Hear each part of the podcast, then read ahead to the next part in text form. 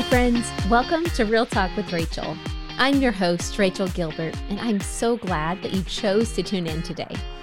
In fact, I want you to know that right before I hit record, I prayed for you. I pray over my podcast listeners, and by tuning into this show, you fall under that covering. I am believing that God's working out things on your behalf, even as we speak. Now, if you're new here, welcome. Let me tell you a little bit about the show. This show is a safe space with real conversations to help you live free and pursue your God given dreams. Oftentimes, God brings things up because they are on the way out.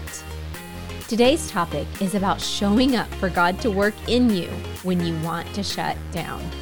Now, be sure to stick around till the end of the show for a short segment where I share strategies to take this Real Talk episode and make it relevant in your everyday life through simple action steps. If you're a longtime listener of this show, you might recognize today's guest as she has been here before. Y'all loved her so much the first time that I invited her back to share about her latest book, The Hard Good.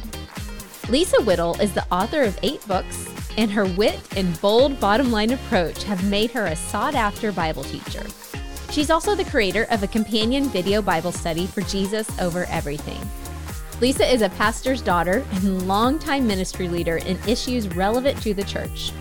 She's the founder of Ministry Strong and the popular Jesus Over Everything podcast, which debuted in the top 25 of Christian podcasts. Her love runs deep to see people pursue Jesus for life, grow deep roots of faith, and walk strong in the midst of a world that so often seems to have gone crazy.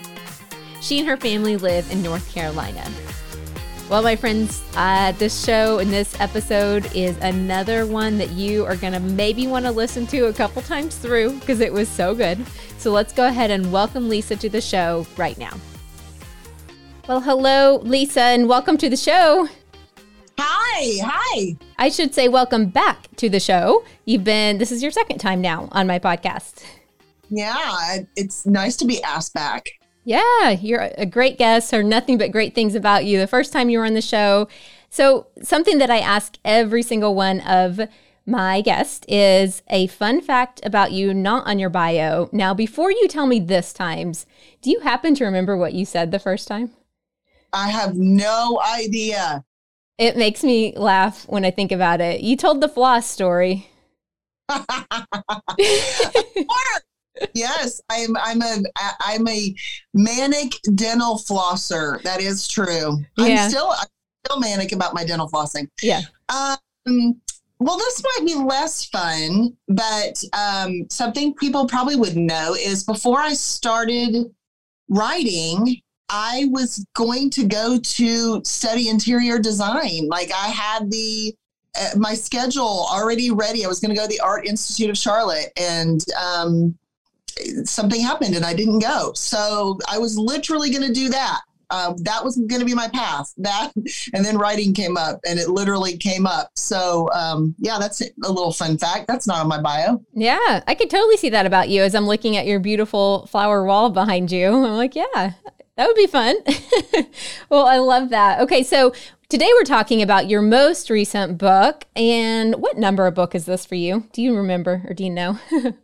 Yeah, of course. It's number eight. Eight. Okay. I've had some authors that have written several books be like, you know what? I don't know. I'd have to count that up. And I'm, so it always cracks me up. I'm like, how do you not know how many books you've written? But I think once you pass that double digits, I'll, I'll give you some grace for that, you know, like if you forget. Um, all right. So today we're talking about the hard good. I always love to hear where an author came with a message because usually it came through stuff they've walked through. So tell us first of all what that title even means, and then secondly where the the heart and the passion for it came from.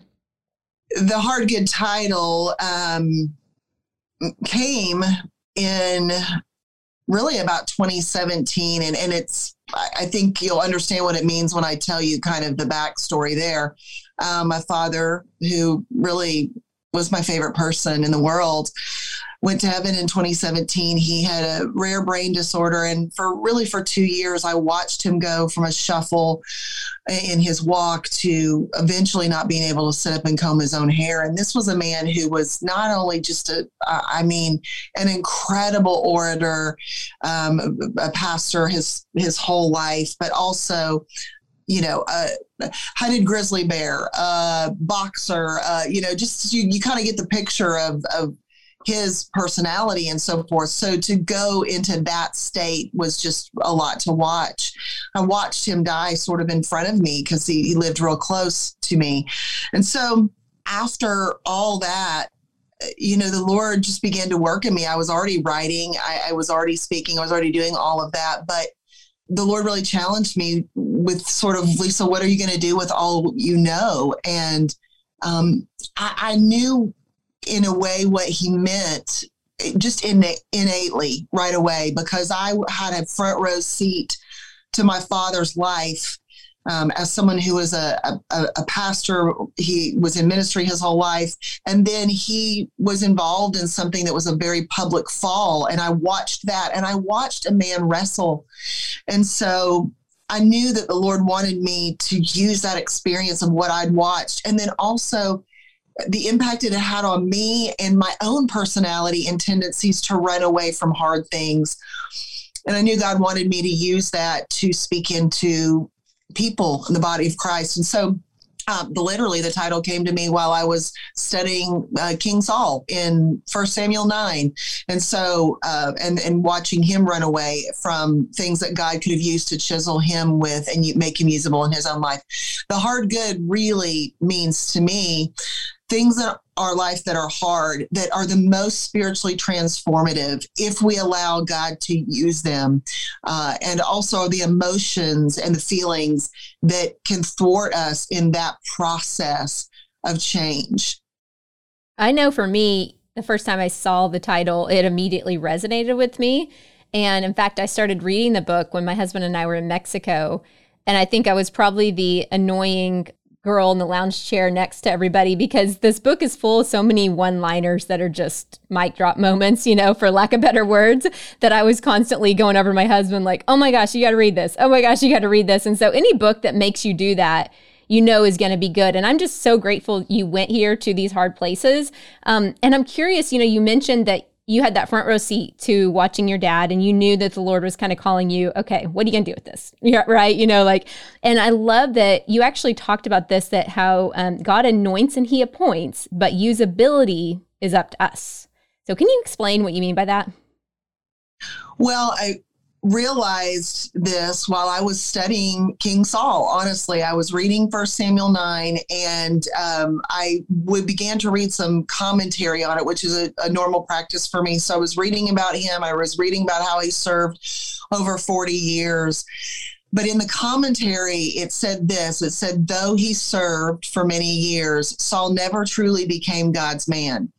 And when I read that, Rachel, I thought to myself, this is so interesting because he was anointed and appointed by God. We know that according to scripture. And uh, Saul did some good things. He prophesied, he united tribes. But what we remember about him is the hiding in the luggage, or you know, the deflecting, the running, the the the, the chasing after David so we ha- here we see a gap between possibility and what we really see is here's this possibility for usability but yet uh, thwarting his own process right? And so i thought this is so interesting because it's such a picture of us as as humans in this day and time that god anoints us meaning god gifts us uh, that's up to him. He appoints us which really has to do with his sovereignty and uh, where we are at this point in time in our lives. Certainly, we have some, you know, say in that of where we live logistically and what we do for a living and all of those kinds of things. But for the most part, God anoints and appoints us, but we determine our level of usability. So, what that means is we can actually hinder ourselves from being used by God in the way that He intends because he wants to use us wildly for the kingdom of God. I mean, there's nothing he doesn't want to use Rachel to do. There's nothing he doesn't want to use me to do. Has he gifted me differently than your, you? Sure. And differently than someone else. But as far as using us, he wants to use all of us.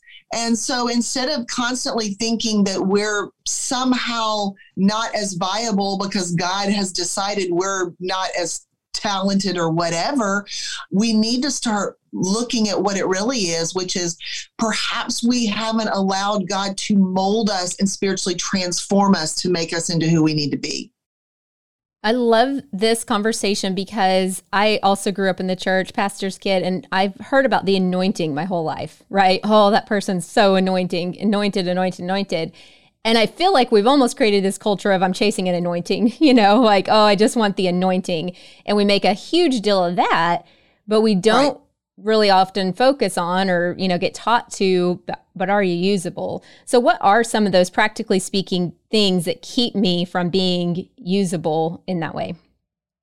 Well i mean that's a great question. I, I what I have come to realize for my own life, and I think this is is pretty universal, that the things that God wants to use in our life often are these hard things, right? That's why this these things made the list. That's why they made the book.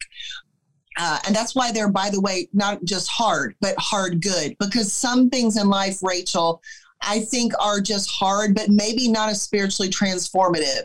But the things that are in this book in particular are the things that I found in my life to be the most life changing for usability. So, you know, when I began to allow God to help me cheer for someone else who gets something that I really want, for instance, which is in the book, I noticed that that chosen generosity changes something in me. It, it's made me a different leader. It's made me a different wife. It's made me a different woman. It's made me a different friend. And so that then has helped me rise in my usability level for the kingdom of God, where there were maybe some relationships that I couldn't speak into before because I was too busy being um, envious.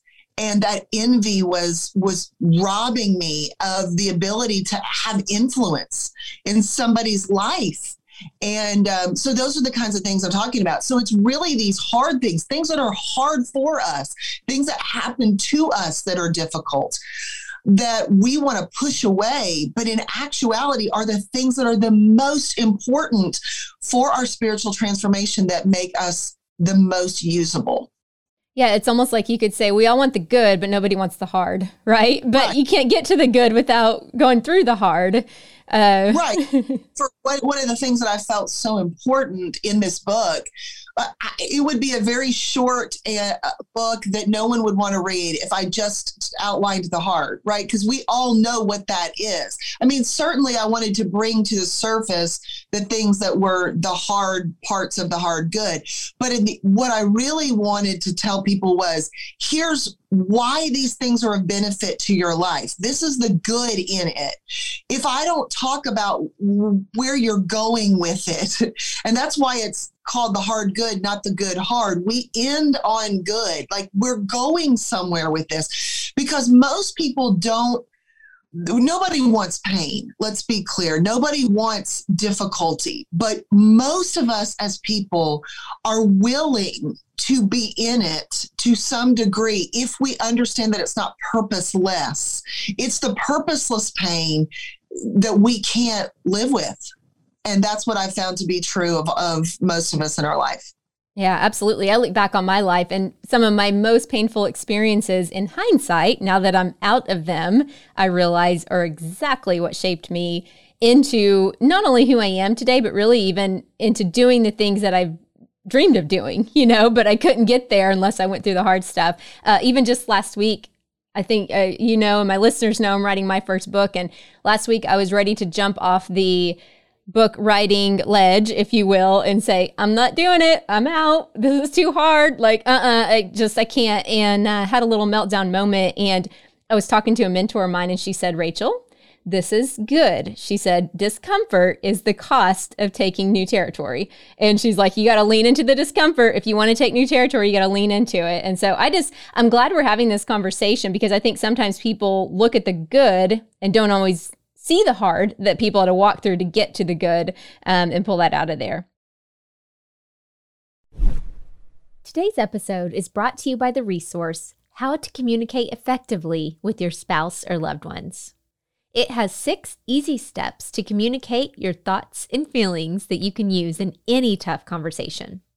It's a one page document you can print and keep visible as a reminder. To download this resource, go to rachelgilbert.com forward slash marriage. Okay, we have a lot to get through, so let's go on to the next thing. You, in your book, you talk about 10 hard good circumstances. Now, we're not going to go through all 10. Listeners, if you want to know all 10, you got to buy a copy of the book and go through it yourself. But we're going to do kind of like a lightning round. I'll bring up the, the circumstance and you and I can talk about it. Uh, one of them, the circumstance is showing up when you want to shut down. One of the reasons I liked this circumstance that you talked about is because you talk about emotions and you talked about actually a quote from the book I loved I wrote down it said emotions might be bossy but they're also a consistent truth teller. This is an excellent quality because we need to know where the tripwires are inside our soul to learn how to diffuse them. As a counselor, I got so excited about this because you don't always hear people to tell tell us to press into emotions and see what's there. You know, like don't just ignore them, don't whatever, like look at them. And so let's talk about this bossy emotions versus uh, controlled emotions that are good and le- seeing what they have to say to us. Well, yeah, I mean that see this is the problem exactly what you're talking about Rachel. It's like we have these two extremes and we feel like I think as you know, we live in a polarized world, right? So I think, you know, a lot of us think we have to choose between these two. We either have to completely ignore that we have feelings, or we need to completely live uh, overrun by our feelings. And both of these things have problems. If you believe that that we shouldn't honor our feelings at all um, well, I think we know what that's how where that's gotten us. That's gotten us to live in secrecy culture. It's gotten us to live in um, stuffing our emotions, which then have led us to have a myriad of problems of which I could sit here and list. And you, as a counselor, know so well because it's driven a lot of people to visit you.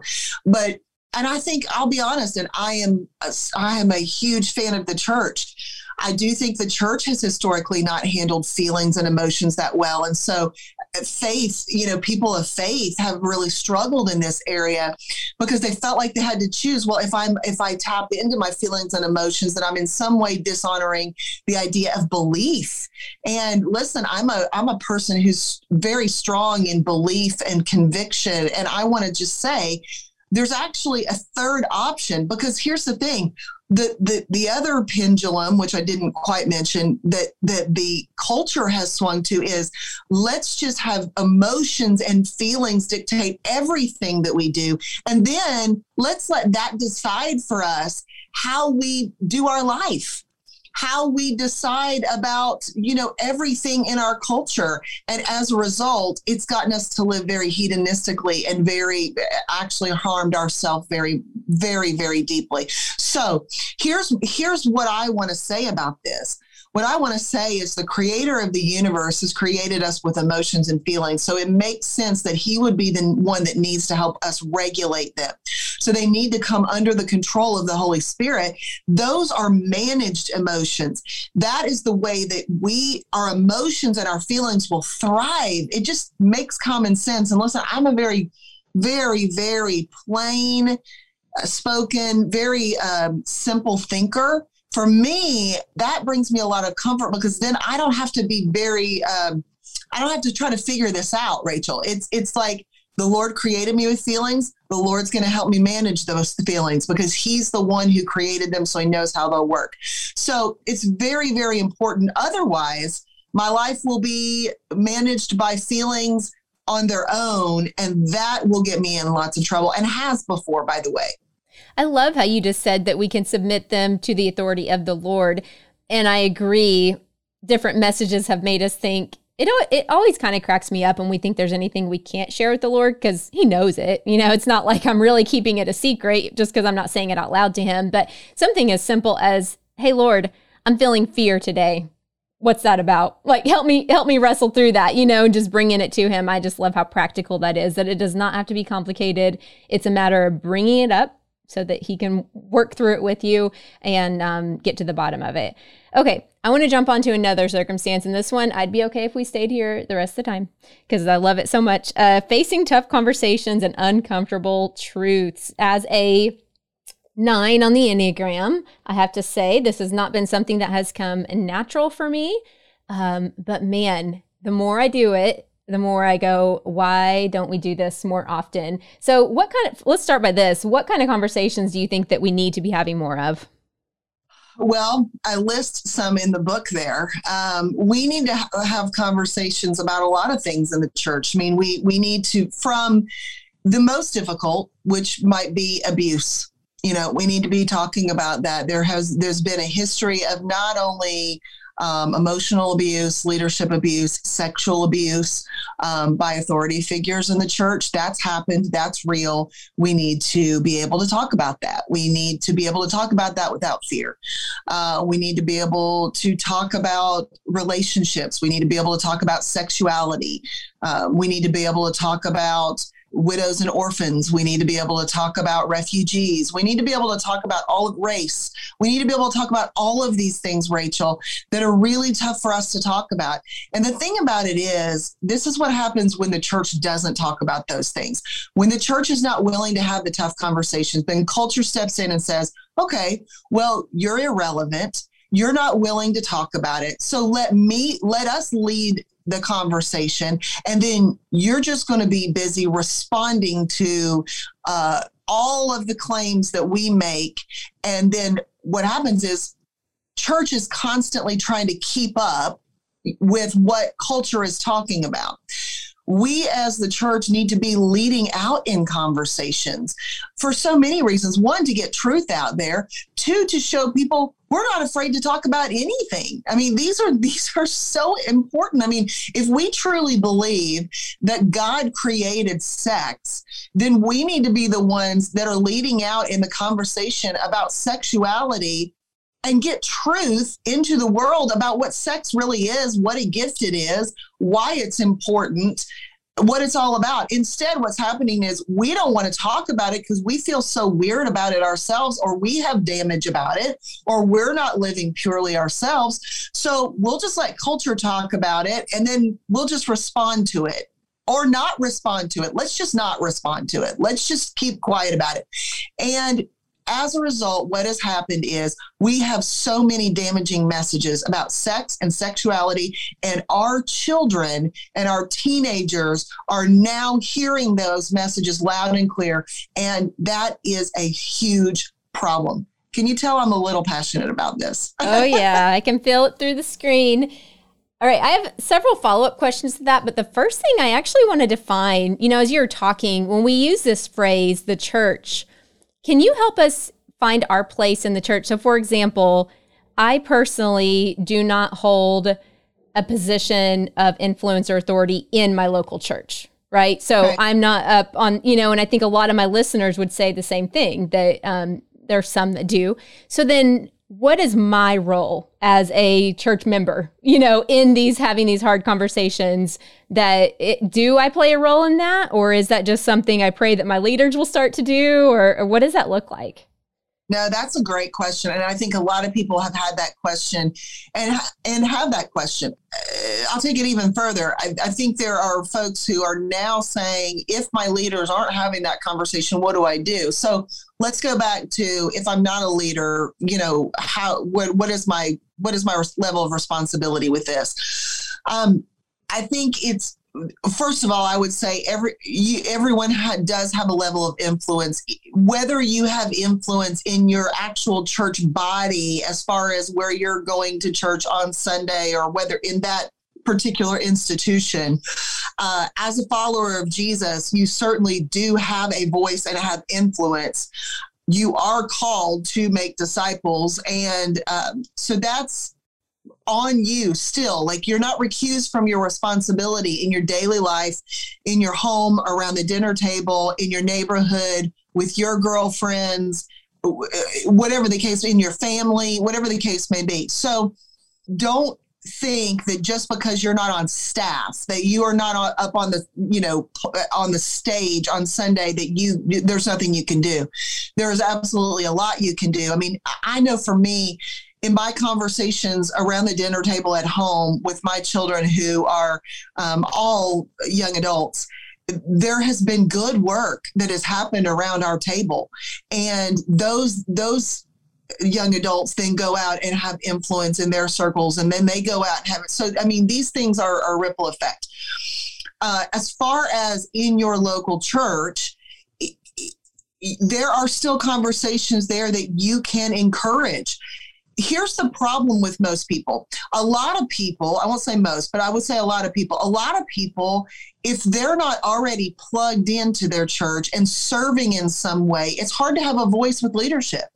So, when, you know, some of these problems and some of these issues, Rachel, are that, you know, folks that are just kind of attending and that's i'm there's i'm not shading that. I mean you know some of us in seasons of life might not be as plugged into service in our local church. Maybe we're doing it in our community whatever. Although i encourage serving in your local church. You may not have the, or maybe you go to a really large church and you're just not really in a relationship with the pastor or the leadership. That happens all the time. So um, what i would say to that is you pray for your leaders. You uh, if you do have any relationship with them i would have conversations with them that are very honest. Uh, non-judgmental typically works the best i think when you you know i think uh, accosting a person in leadership in the hallway on a sunday before they're supposed to maybe preach would be not a good method and saying like why are you not talking about refugees from the stage like that wouldn't be a good method so you know, I, I, think there's a lot we can still do. And I would also say that, um, you know, if you're going to a church that you feel like is not addressing things, then you need to pray through that. Um, is this a place that I want to continue to plant? Because sometimes we we grow apart from places of worship, and that's okay. Yeah. Oh, I love how um, just practical this is that we can just take a peek at it. And that's one thing I love about getting to do this podcast. One thing that really does grieve my heart. You know, as a nine, I, I do view it as a gift. I, I didn't used to view this as a gift, but I really do have the gift of seeing both sides of things and like truly seeing it, not just sugarcoating, oh, yeah, sure, that's sweet, but like I really can see both sides. So there's a part of me that my heart goes out to pastors because for me, for example, on this podcast, I can go there and when people get if they get frustrated that I went to a certain place or I talked about something that ruffled their feathers, they're just coming at me, right? You know, okay, just don't listen to my podcast if you're mad about it or unfollow me on Instagram and we're done. Whereas with pastors, they do have more on the line. You know, when they go to those places, like they're speaking for an organization. And so they do have people they answer to and and everything. And so I do I feel for them. And so I'm curious, not just with pastors, but pastors and even as individuals. I love um, I actually wrote this quote down too because it was so good. And you're on this topic, you said in your book, instead of silencing tough conversations, let's pray to silence our fear of taking them on. And how can we really look at when we're not speaking up, go, Lord, is this you giving me wisdom that it's not the right time yet? Because there is something to be said for timing, you know, and speaking up on things. Or is this fear? You know, what does that look like practically that we can really examine our reason for not speaking up on something? Well, I think, you know, some of it does have to do with our personality, Rachel. I mean, if we're a person that typically doesn't like to get involved, uh, doesn't like to say anything, and we feel something rising in our bones, and we we we really really just feel compelled by it, and it continues to compel us. That's always a sign to me. If something just continues to compel me, if I'm praying about it. Um, and often I will pray a prayer of like, Lord, if this is not something from you, just let it pass um, if it is, then continue to draw me in my spirit, continue to nag me even in my spirit to, to be something that needs to be addressed. And I will tell you, nine out of 10 times, something will go away if it is a Lisa tangent. And I'll, I'll be the first to say I'm a person that is not afraid to confront things. So for my personality, more of my prayers revolve around, Lord, help me to stay silent. Your prayers or someone else's might be, help me to speak up. So I do think personality does come into play when confronting things. I can get afraid though as well um, my fears are might just be a little bit different than someone else's fears. But i think all of us to some degree have the fear of getting into a conversation with someone that is difficult because of a simple fact we don't know how it's going to turn out.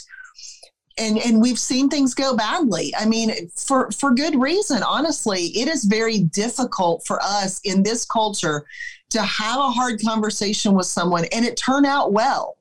And that's one reason why um, in the book I give some tips of having a hard conversation because I wanted to help people. I didn't just want to say, hey, silence your fears, um, go have hard conversations. I wanted to say, here are some tips because while I, I don't believe that, I, or I do believe that, you know, praying and and really being in tune with the Holy Spirit is the best way to ensure a good conversation.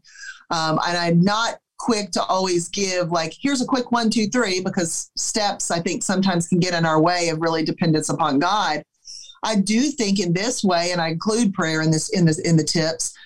I do think it's helpful to sometimes have someone come alongside and say, here are some tips and a lot of it, honestly, Rachel, has been informed by my train wreck conversations that I've had. So, in, in, some ways, I'm saying, here are some tips of what to do to have a hard conversation based on the things that I've done that have not gone well. So, I've, here are the opposite things that I think would be really important. And uh, I, I think we we sometimes don't know exactly and we're not going to always have a hundred percent certainty well, this is God telling me to do this. I mean, we would all love if God would give us a poster board sign every morning. I want this, you to have this conversation. Thus far, I've not had that. God has not spoken to me in the configuration of my bagel seeds, like I said in the book. But I will just tell you that there is a sense of the Holy Spirit as you are uh, walking closely with, with Him. That's why I am a big proponent of relationship because you can't just you know uh, all of a sudden want him to just kind of start talking to you when you when you haven't had that over time um, that will help you maneuver this kind of stuff yeah. You know, I think these days I see more and more people have an easier time having hard conversations online where you can hide behind a computer screen than face to face, even with your husband or your wife. I can't tell you the number of couples I've counseled that they there's an elephant in the room. They do not want to go there and we have to dig into why don't you want to go there? And usually they don't want to go there because they're afraid of what lies beneath you know? Like i i don't know what's going to come up if we go there. Right now we're getting like we're surviving if you will not thriving but we're at least surviving. So what if we lose the survival? We want to at least hang on to the survival. They're clinging to what is there even though it's not great you know? Um, so let's finish up this conversation by talking just a tiny bit about I'm a I'm a little sometimes frightened by how bold people are in the online space. Um, because to your point, since the church isn't doing a great job of having some of the hard conversations, you're seeing more and more Christian influencers rise up who are happy to have the conversations. But sometimes I read their posts and I'm cringing, especially as a nine and a counselor. I'm like, oh, oh, you're bleeding all over people. Oh my gosh, you know, I can't watch. This is this is breaking my heart. So I know obviously you have some practical tips in your book, but also just even right now for the listeners, any tips on if they decide to get bold on the online space, things they need to watch for, like check their heart on before they do that? Gosh, Rachel, I'm sure it does. I'm sure you do that as a counselor. You know, and I've, I've, I've been quick to say without throughout this whole book, by the way, and in the promotion, I'm not a counselor. I'm not a counselor. I've had some counseling, schooling. I've been through plenty of counseling, and I come from a with a counselor's heart. So I do bend that way. But I'm really a proponent people taking this book the hard good and even processing some of it with a counselor because I think that would be a powerful one-two combination um, because of so much of what I talk about in the book needs to be processed. I think with a counselor personally. Um, the online space is a very interesting animal. I think in so many cases, I, I, want to say to people, this is something that is so not appropriate to chat about here. And I, I, I feel like if you'll just take one breather and one step back, you'll really rethink this whole thing. I also think there's a lot of bad theology on online that sounds really, really good. And I can go with about three fourths of it. And then I get to the end and I think, oh, this is just bad. I'll tell you this anything that that is offering help that is apart from the help of God is not um, helpful. Um, it will end in disaster uh, because it will end in some kind of human providing a solution, and that is that's never going to be good.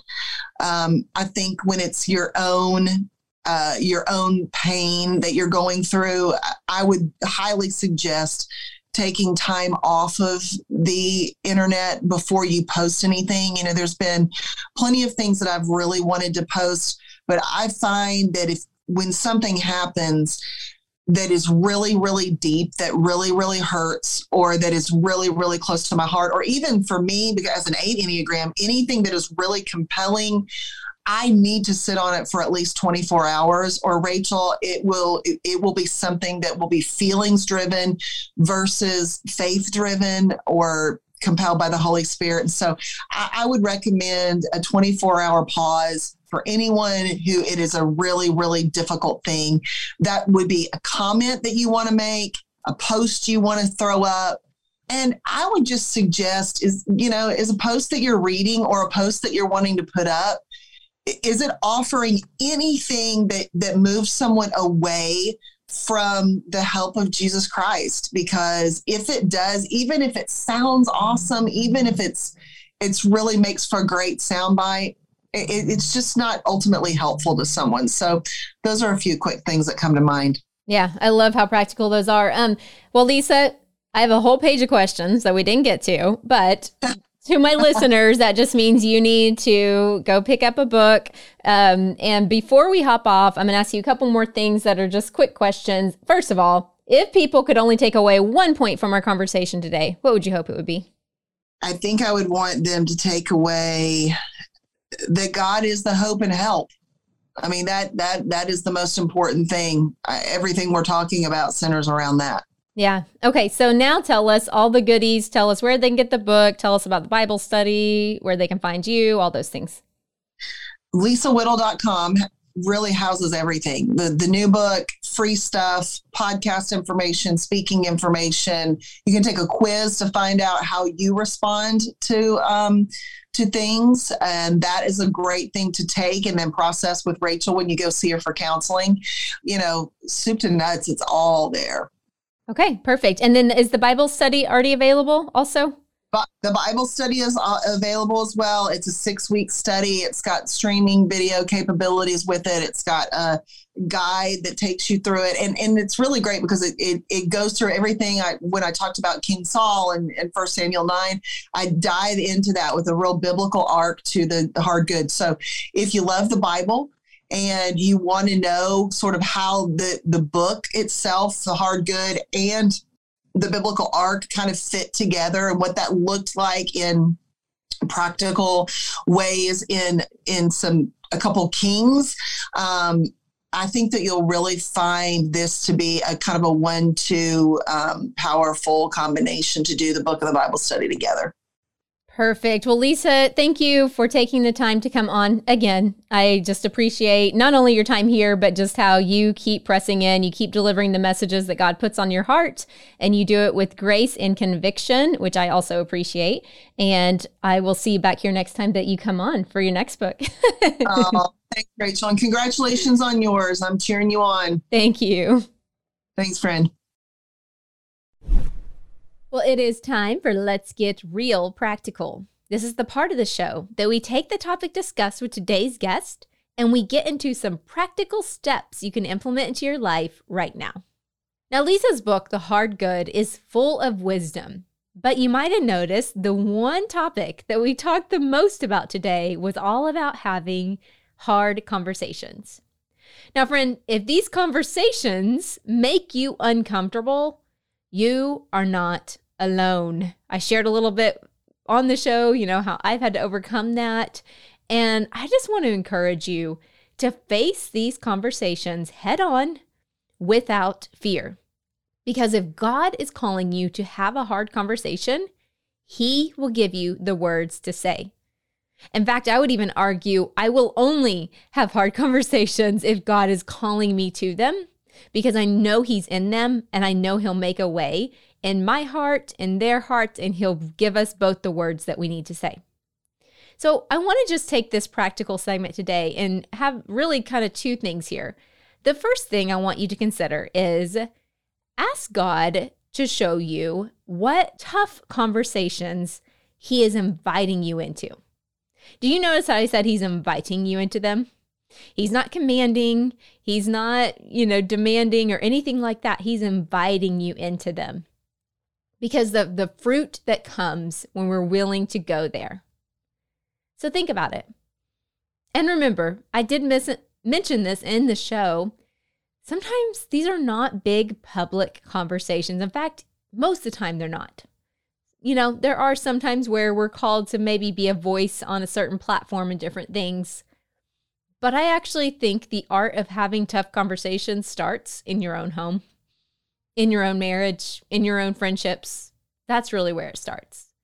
Get good at them there and then you can consider going out on a public platform and doing them in that way. Now, if you're anything like me, I'm also like, okay, yes, I'll have the hard conversations. Anybody want to give me a how to? Now, I will just remind you, as Lisa mentioned in chapter seven of her book, she actually gives 10 tips for having these hard conversations.